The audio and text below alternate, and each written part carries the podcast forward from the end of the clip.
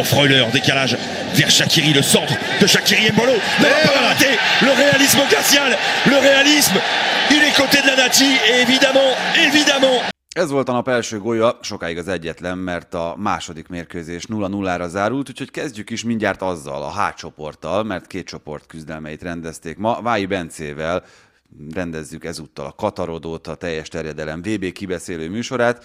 Uruguay Dél-Korea 0-0, két urugvái kapufa, Godin fejjel, Valverde lábbal járt közel a gólhoz. Hát elég óvatosan játszott mindkét csapat, a sztárokkal fölálló csapatok. Suárez és Son is pályán volt, többek között utóbbi maszkban.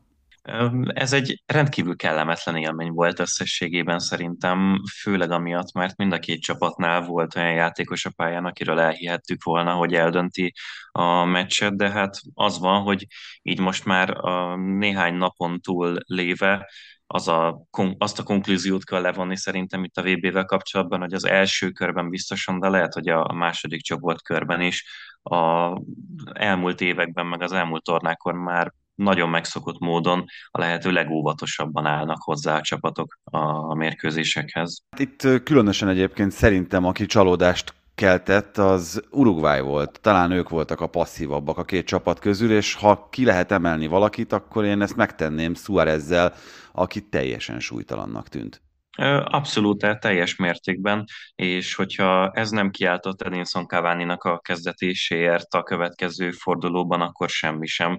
Tehát gyakorlatilag nem volt olyan eleme is, olyan tere vagy területe a mérkőzésnek, meg a pályának, ahol ő bármiféle hatást tudott gyakorolni az urugvái támadásokra, mindezt azért cserébe, hogy Darwin Nunez a Liverpoolban már félig megszokott módon gyakorlatilag a bal oldalról indulhasson befelé, és ki legyen szorítva, úgyhogy biztos, hogy ezen a téren szerintem itt cserélnie kéne az urugváiaknak a következő fordulóban. Viszont az figyelemre méltó azért, hogy amióta Diego Alonso irányít, tíz meccsen két kapott gól mindössze, és Uruguay legutóbb világbajnoki csoportkörben a 2014-esen kapott gólt, akkor Rúni talált be még az angolok elleni mérkőzésem. Hát ez a csoport lehet, hogy erről fog szólni, bár most majd a mindjárt terítékre kerülő portugál-gánai mérkőzésnek a végeredménye az némileg ellentmond nekem, de azért itt szerintem végig az összes találkozón az óvatoskodás, az inkább passzívabb hozzáállás és a lehetőleg visszafogottabb, meg legkockázatkerülőbb felállás és hozzáállás fog uralkodni mindegyik csapatnál. Igen, a negyedik 0-0 volt már most a legtöbb a nyitókörben. Portugál Gána, tehát 3-2. Cristiano Ronaldo az első olyan játékos, aki öt világbajnokságon is gólt tudott szerezni. 11-esből ő szerezte meg a vezetést.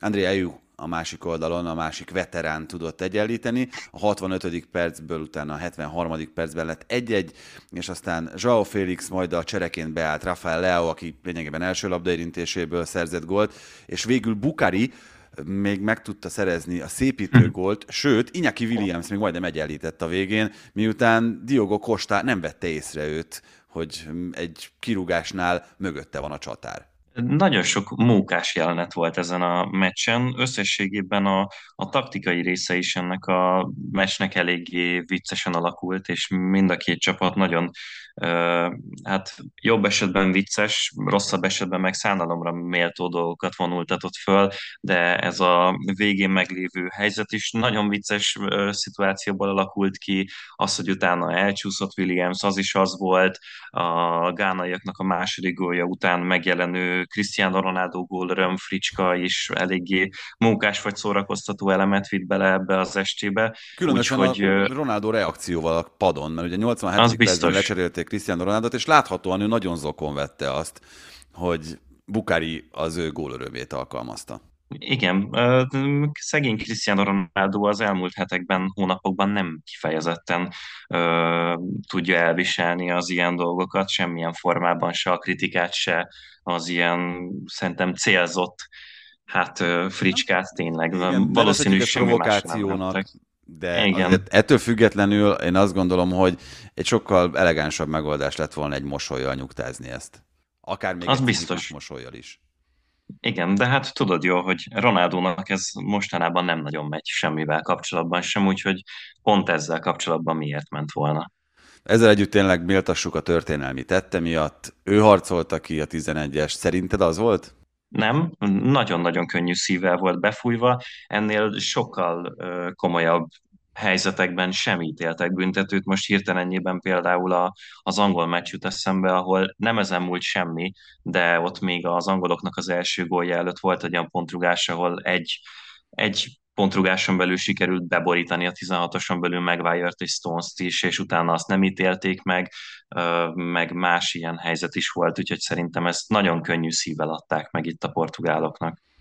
Így viszont a portugálok lépés előnybe kerültek. Egyébként a gánaiak megszerezték az első afrikai gólt ezen a világbajnokságon, sőt mindjárt a másodikat is, ugye EU, illetve Bukari volt eredményes, és portugál vezetés, egy kör után az urugvái dél-koreai páros egy-egy ponttal, illetve a gánaiak egyelőre pont nélkül az utolsó helyen. A G csoportban a Svájc-Kamerun mérkőzéssel indult a mai nap, amelyet Embolo 48. percben szerzett góljával nyert meg Svájc ami ugye azért is érdekes, mert kameruni születésű, hat évesen költözött Svájcba a családjával, Embolo, nem ünnepelte a gólját, úgyhogy ez egy nagyon-nagyon érdekes pillanata volt ennek az egész világbajnokságnak, ezt nyugodtan kijelenthetjük. Igen, az egy nagyon-nagyon furcsa, és az ő fejében, vagy inkább úgy mondom, hogy nem is a fejében, hanem a szívében kavargó érzelmekre nagyon kíváncsi lehetett volna szerintem az ember, hogy éppen mi játszódott le benne. Kívülről is nagyon érdekes volt figyelni az egészet. A mérkőzést magát azt már annyira nem, de legalább ebben is volt valami kis fűszer. Igen, Shakiri adta a gólpaszt, ezt még azért szerintem mindenképpen érdemes kiemelni. 24 gólt szerzett Svájc a legutóbbi négy világversenyén, és ezek felében benne volt Shakiri, 12-ben elképesztő a fickó, és hogyha már Ocsó a szóba került az elmúlt napokban, mint a világbajnokságoknak a váratlan hőse, és Ájú is itt hirtelenjében a semmiből betalált, ezeket a karaktereket mindig jó visszalátni ezeken a tornákon. Ráadásul gyakorlatilag mindannyiuk szerintem az utolsó világbajnokságára készülhet, meg azon játszik, úgyhogy örömteli, hogy még egyszer-egyszer az elmúlt évek, évtizedeknek a, ezeken a tornáin szimbolikus, meg, meg kulcsfontosságú arcait meg villanthatják a válogatottak egyszer-egyszer még. De szerintem azért nem kell leírni egyáltalán Kamerun semmit az első mérkőzés után. Rigobert Song csapata nem játszott rosszul. Chupomoting, Toko Ekambi, Mbeumo és Angla is hagyott ki nagy helyzetet. Ettől függetlenül azt ki kell jelenteni, hogy Zsinorban a nyolcadik világbajnoki veresége volt ez a kameruni csapatnak, ez rettenetesen sok, és annak ellenére mondhatjuk ezt a nyolcas sorozatot most már, hogy ezért soha nem volt nagyon gyenge csapat. Nem, és ezt a válogatottat sem lehetne nagyon gyengének hívni. Tényleg a támadókban bármikor benne lehetne az, hogy a stabil védekezésből elmennek, megnyernek egy pár harcot és elgyalogolnak a kapuig.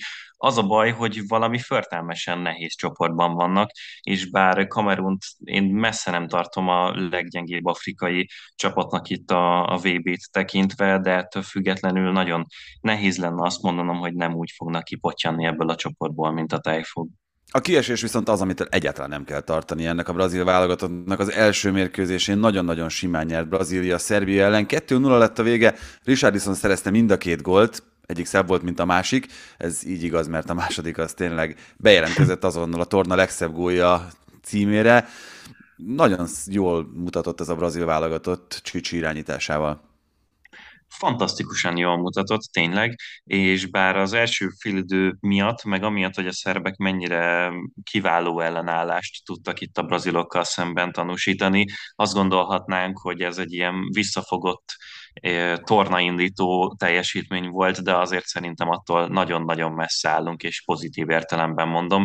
Itt aztán a második félidőre azért csak fel tudták törni a reteszt, és, és tényleg a szerb védekezést, meg amit a, a szerbek itt labda nélkül letettek a mérkőzés során, az, az mindenféleképpen dicséretre méltó, de hát egész egyszerűen ez a brazil válogatott szerencsére esélyeshez méltóan szerepelt. Az egyetlen dolog, amit esetleg kritikaként meg lehet fogalmazni, már hogyha egyáltalán beszélhetünk ilyenről, az az, hogy egy kicsit lassan indult be a brazil gépezet, több mint 20 percet kellett várni az első lövésre. Picit lassan indult be, igen, de én szerintem ez nem az ő problémájuk volt, hanem inkább a szerb válogatottnak a dicsérete, amit előbb is mondtam. Tehát ez a brazil válogatott már-már az európai top csapatoktól látható pozíciós játékot próbál alkalmazni, és igazából ez olyan volt, mint hogyha egy Manchester City nem tudom, Everton mérkőzést láttunk volna, ahol az egyik csapatnak türelmesebbnek kell lennie, mert ők próbálnak kezdeményezni, nekik megvan a saját szerkezetük, elképzeléseik, és utána, ha bíznak saját magukban, meg a, a top formájukat hozzák, akkor előbb-utóbb úgy is lesz ennek eredménye. Neymarról még néhány szó. Neki volt a legtöbb labdaérintése, ameddig pályán volt, és őt faltolták a legtöbbször, hétszer, ami több, mint bárki másnak a száma ezen a tornán. Viszont volt öt labdavesztése, de talán nem is ez a leglényegesebb, hanem az, ahogyan lecserélték őt, sántítva hagyta el a pályát. Vanok az aggodalomra szerinted, Bence? Hát, hogyha ez egy olyan sántikálás volt, ami mögött tényleg van ö, tartalom, értve ez alatt a sérülést, és nem olyan, mint mondjuk Harry Kane-nek, aki ö, szintén a bokájával küzd elvileg, de ha minden igaz, akkor azért az nem egy hosszú távú probléma, akkor Na, akkor itt elfelejtettem, hogy a mondat elején hol jártam. Az a lényeg, hogyha tényleg a sérülés van, akkor nagyon nagy baj van, mert Neymar ennek a brazil csapatnak a szíve, lelke, ütőere, középpontja, centruma, origója, amit csak el lehet mondani nélküle én szerintem egészen, egészen sokat veszítenének, és most nem csak az egyéni kvalitásai miatt mondom, hanem mert az egész csapatnak a működése az az ő centrális szerepére van felhúzva.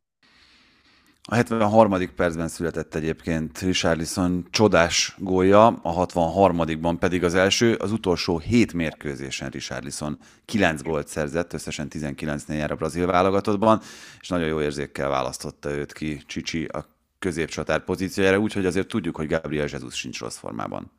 Egyáltalán nem, és ő biztos, hogy tudott volna ugyanúgy, mint az Arzenában is sokat adni ennek a csapatnak mezőnyben, a beindulásaival, a lekészítéseivel, a visszalépéseivel, a, a részvételével a játékban, de nem biztos, hogy ő neki meg összejöttek volna ezek a gólok az elmúlt hetek formáját nézve, úgyhogy ez egy pazarválasztás volt. A G csoportban tehát két-három pontos csapat van, Svájc mellett Brazília is, Brazília vezet jobb gól különbségének köszönhetően, és a két nulla pontos Kamerun, illetve Szerbia. Holnap már a második forduló kezdődik meg, az A csoportban majd Katar-Szenegál mérkőzést rendeznek 14 órától, és Hollandia-Ekvádor 17 órától, a kettőt közre fogja majd a B csoport két mérkőzése 11 órakor rendezik a Wales Irán meccset, és 20 órától az Egyesült Államok Anglia találkozót, ez egy óriási rangadónak ígérkezik, és természetesen jön majd holnap is a Katarodó, a kibeszélő műsorunk a VB-ről. Köszönjük szépen a figyelmet, számítunk rá is.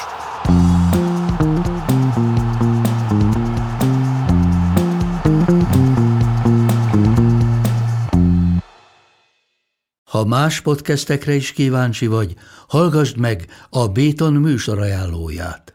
El tudod képzelni, hogy a podcastet, amit éppen most hallgattál, fél év múlva már a mesterséges intelligencia generálja? Mi sem. De ha érdekel, eljött már a gépek lázadása. Hallgass bele az Embertelen podcastbe. Orsós Lajos vagyok, a műsor házigazdája. Egyelőre még élőben. Egyelőre. Fedezzük fel együtt, hogyan ismerkedik, randizik, mesél és vitatkozik Betty és Péter, két teljesen mesterséges intelligencia. Lajos, a podcast címét mond még egyszer, Léci. Oké. Okay. Embertelen podcast.